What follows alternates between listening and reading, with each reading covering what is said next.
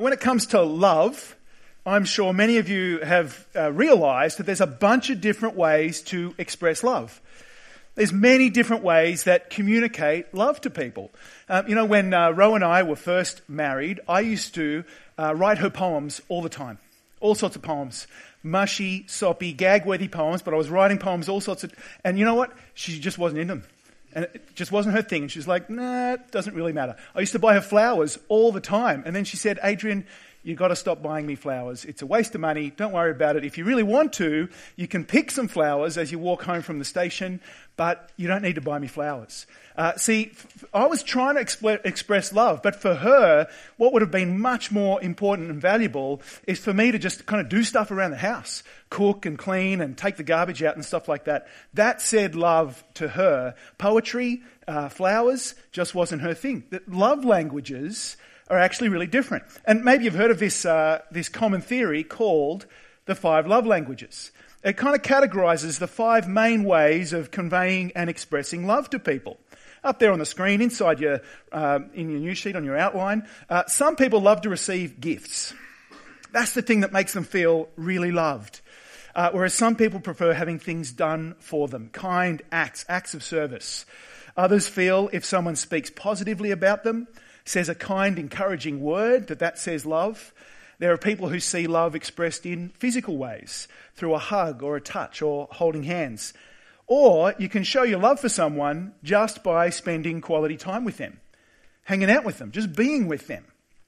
As I've uh, done this talk through the day, I've realized I, I, I want to put up a sixth one, and that I think is food is the love language. In fact, seventh is probably just bacon, is its own, um, and, and chocolate or whatever it is. But I think food is a love language in and of itself. But I wonder, how do you express your love to others? How do you like love to be expressed to you? What makes you feel special? What makes you feel loved? Is it lots of gifts? Or is it that special text message or that note or maybe a big hug or just time together or just someone who's put in the effort for you? As we come to our passage tonight, it's all about God's love for the world. It's about how God expresses his love for us. And so my question tonight is what kind of love language does God use? God loves the world. He delights in his creation and in his people. He cherishes us. But how do we see this? How does he express his love? Well, before we get to the answer, I just want to notice from this passage that this question of God's love takes place in the context of who gets to go to heaven. In our passage, Jesus is talking about how to have eternal life, how to have access to heaven and the new creation. When it comes to the question of who gets to go to heaven, who gets to have eternal life, the thing we need to realize is, well, technically, no one does. Who gets to go to heaven? No one. Because look at how we are described. Look at how our world is described, how people are described in verse 19. This then is the judgment. The light has come into the world and people loved darkness rather than the light because their deeds were evil. Everyone who practices wicked things hates the light and avoids it so that his deeds may not be exposed. See, the light that's come into the world is Jesus. Jesus brings the light of truth. He reveals what's going on in our hearts and in our minds. He reveals what is going on in our relationship with God. He brings the light of truth. He brings the light of life the antidote to the darkness of death. He brings the light of righteousness and goodness into the world. But we're told what happens? People love darkness.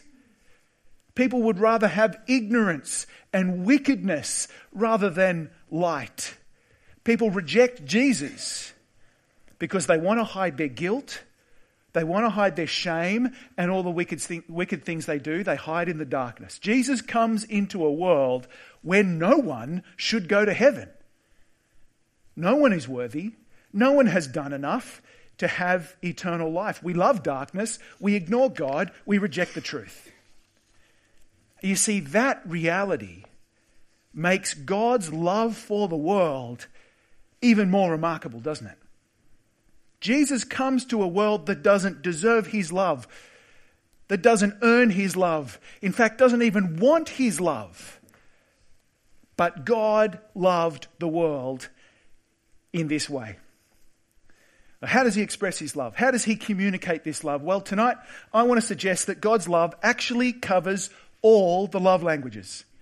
And that's exactly what the gospel is about. God's love is expressed in all the different ways that you could possibly imagine and perceive and experience, whatever love language you are.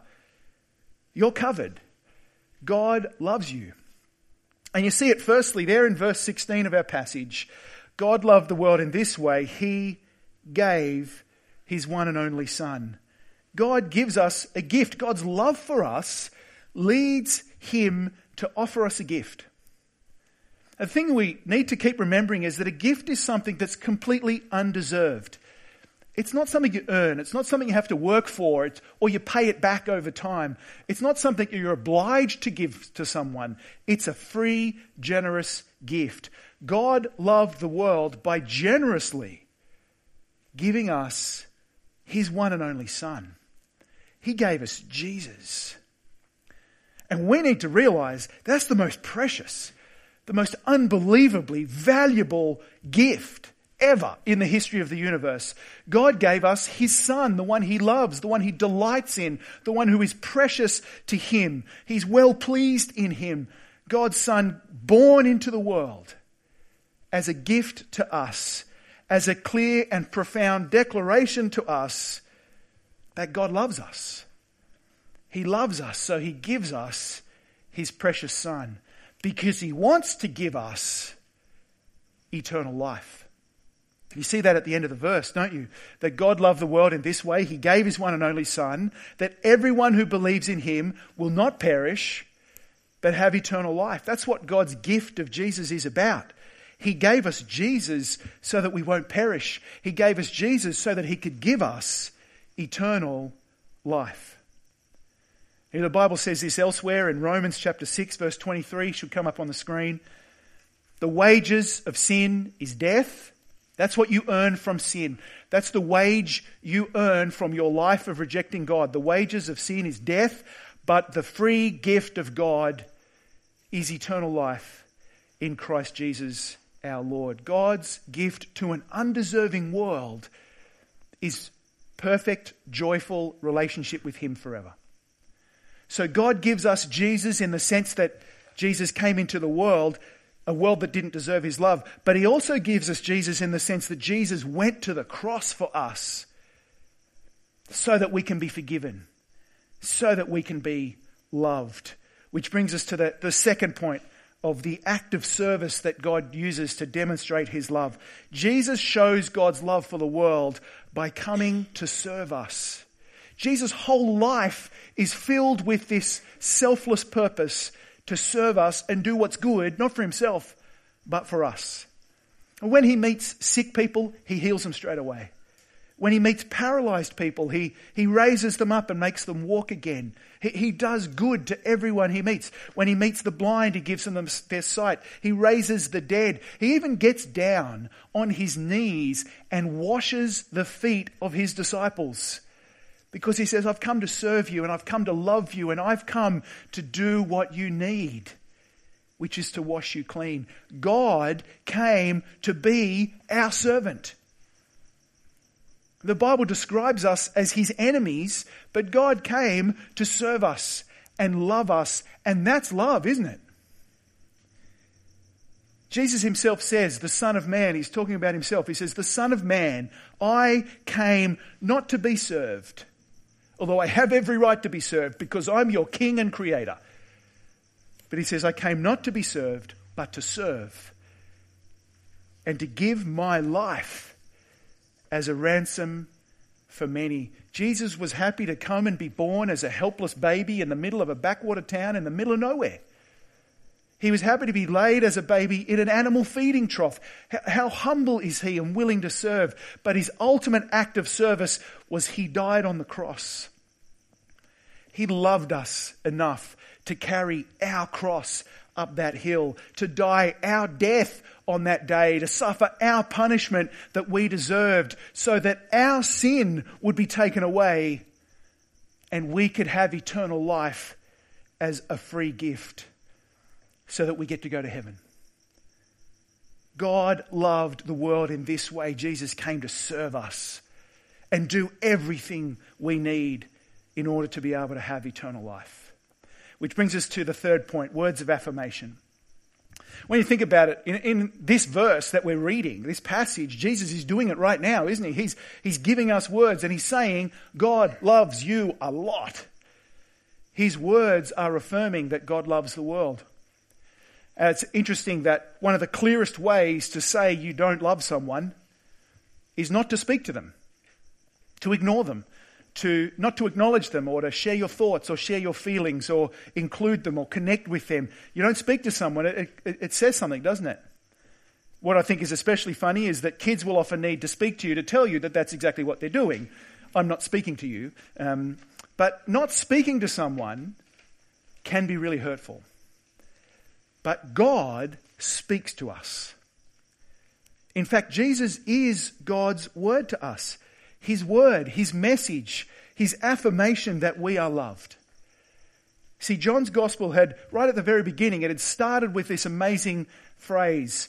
Chapter 1, verse 1 says, In the beginning was the Word, and the Word was with God, and the Word was God. And then it goes on to say, The Word became flesh and made his dwelling among us. Jesus is God's Word in the flesh. Jesus is God's message to us. What God has to say about Himself to us, what God has to say about life and love and the eternity to us is Jesus. It's His word of affirmation. But His word of affirmation is not to come and say, Well done. You guys are great. You're all living exactly the way I want you to live because we know the opposite is true. But God's word to us in Jesus, God's message to us is no matter what you've done, no matter what your past is like, no matter who you are, no matter how you've treated me, God says, You are still precious to me and I will die for you. See, those words should fill our hearts with joy and with such a deep, soul satisfying contentment because we experience and we taste and we understand and we know God's love for us because He speaks it to us in Jesus. God takes it upon Himself to speak, and the word He speaks is unconditional love, forgiveness, acceptance, welcome through Jesus Christ. It's the message that the burden of having to be good enough, the burden of having to perform enough things in order for God to be happy with you, that burden's been removed. And you are loved. And what it means is in a few chapters' time, in John chapter 6, there's a moment where all these crowds have followed Jesus. They've flocked to Jesus. They love to see all the impressive miracles that he does. But Jesus starts to challenge them and bring the truth to them and say, you know what? The only way you can know God and be loved by God is to come to me. And you need to receive my life. And he challenges them. You've got to change who you are and change what you do. And what ends up happening? All the crowds leave. They all leave, and all that's left is 12 disciples. And at that point, Jesus even says to them up on the screen, You don't want to go away too, do you? And then one of the disciples, Simon Peter, says, Who will we go to? You have the words of eternal life. Where are we going to go? Who are we going to turn to? Jesus, what you speak, your words, your message brings life that lasts forever because your word brings the love of God. And that brings us to our fourth point, which is physical touch. You might be interested to know that Australians have a reputation amongst the world for being people who love their personal space. Uh, you notice it, don't you, when you hop on the train or the bus and uh, there's rules on uh, you've got to fill all the seats as far away from each other as possible until you're eventually forced to sit next to someone. And just as a little experiment, I want you to try next time you hop on the bus or the train, one other person on carriage, just go sit right next to them and see how that goes down. Do you know, I remember seeing a, uh, a comic once, uh, an American comic about uh, personal space and different nationalities. And the first panel it said, in Italy, you're allowed inside each other's clothes. And uh, had these two dudes inside one jumper, just nose to nose, smiling and facing each other. You know, buongiorno, they're having a great time. You're allowed to be really up close and personal in Italy. In America, you're allowed inside the bad breath zone, is what it said. So you can talk quite close to each other. So there's a picture of these two dudes, pretty close, and a dotted line indicating, yep, he was in the bad breath zone. The last panel said, in Australia, anywhere is too dang close. and I had this picture of a guy saying, hello. And uh, in the distance, on the horizon, walking the other way, you could just see this, this little speck of a guy with a thought bubble coming out saying, must be a tourist. we love our personal space. But this doesn't deny, in fact, I think it reinforces, because, uh, you know, I don't want to be touching strangers, but it actually reinforces that it's a really significant thing. That one of the main ways we express love is through touch. A hug, an arm around the shoulders, a kiss, holding hands, all of them are significant signs of affection. And here's the thing when God loved the world by giving us his son, it means Jesus became a man. Jesus took on flesh and blood. He became physical. He became one of us so that he could be close to us and we could be close to him, so that he could connect to us and we could connect to him, so that he could hold on to us and we could hold on to him. The Bible says God is spirit and we can't see him. Jesus came into the world. He enters the world of the physical so that he could be touched and he could touch us, which is exactly what he does in the Gospels. You know, he meets this man who has leprosy, this horrible, hideous skin disease. But even worse, what happened is he would be a social outcast. No one was allowed to speak to this guy, go near this guy, or touch this guy. And everyone would, he got kicked out of town. He had to live in the caves outside of town because everyone was so worried about this, this disease. And Jesus meets this man, and you know what? Filled with love filled with compassion, you know what he does? He reaches out and he touches him. He touches this man and he makes him clean. He loves this man and he touches him and he says, I want to have a relationship with you. That is God's love expressed in physical touch. People touch Jesus and they're healed. Jesus gathers the little kids into his arms and he blesses them and, and he loves them. He says, God loves little kids. And in the end, it was his physical body that hung there on the cross so that we can live forever. The soldiers and the crowds had grabbed him and they'd beaten him and flogged him and killed him, and onto his body was poured all of the judgment for all of our sin. But then it was his physical body that rose triumphantly from the grave in the resurrection, and he lives forever and he's coming back to get us. God's love for us is seen in him taking flesh to be one of us, to live with us and be with us, and to make it that we can be connected and united with Him forever. And one of the things I'm really looking forward to in heaven in the new creation is for my Heavenly Father, God, to welcome me and love me and embrace me with those massive, big bear hugs that only a dad can give. How awesome will it be to see God face to face and be able to touch Him and be held by Him? Because God loved the world in this way. He gave His one and only Son for us. Which brings us to our fifth and final point quality time. Uh, actually, I just think about it. Uh, God also sent Jesus to make all foods clean. So bacon is actually the sixth point now that I realize. But uh, quality time. When you think about it, Jesus came into our world because he loves us. He came to give his life to forgive us. He came to do everything that was required for us to be reconciled to God so we can have a right relationship with God. And he did all this, he tells us, because he wants to spend time with us. In fact, he wants to spend all of time with us. Eternity, infinite, never ending time, Jesus says, I want you to be with me. And it's glorious and it's perfect and it's good.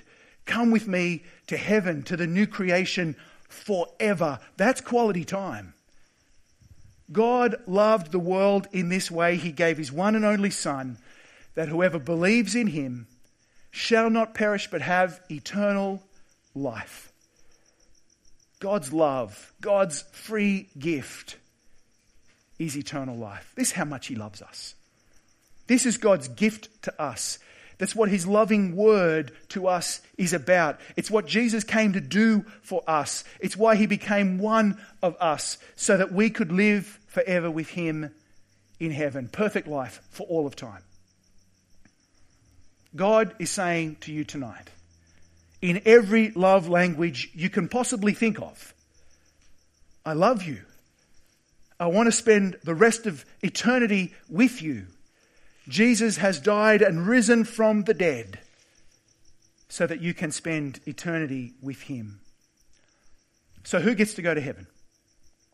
When we usually ask ourselves this question, we try to find the answer in ourselves, don't we? Am I the kind of person who God would let into heaven? Am I good enough? Have I done enough? Am I sorry enough? Have I prayed enough? Have I wanted it enough? Have I been to church enough? Have I made up for the bad stuff enough? But the answer isn't in us. God is the one who gives us eternal life as a free gift. God is the one who does everything required and he pays the price himself for us to enter heaven. God is the one who speaks and powerfully declares that we have permission to enter heaven. And God is the one who joins himself to us in Jesus so that we'll never be separated from him. And God is the one who offers us his time, eternity. God, out of love for us, has done and said and given us everything. So it's those who believe. It's those who trust Jesus. It's those who receive his gift and accept his love. It's those who hear his words who get to go to heaven. And so that's why the prayer that I'm going to finish with tonight, which is on the inside of your uh, news sheets, the handouts that you got, there's a prayer in the top right hand corner. And that prayer is an expression of the fact that God has done everything so that it's a free gift for us to be saved and forgiven. And we trust Him, we believe Him, and we accept Jesus. So I'm going to lead us in this prayer and invite you to pray it uh, with me. Dear God, I know that I am not worthy to be accepted by you. I don't deserve your gift of eternal life. I am guilty of rebelling against you and ignoring you. I need forgiveness. Thank you for sending your Son to die for me that I may be forgiven. Thank you that he rose from the dead to give me new life. Please forgive me and change me that I may live with Jesus as my ruler. Amén.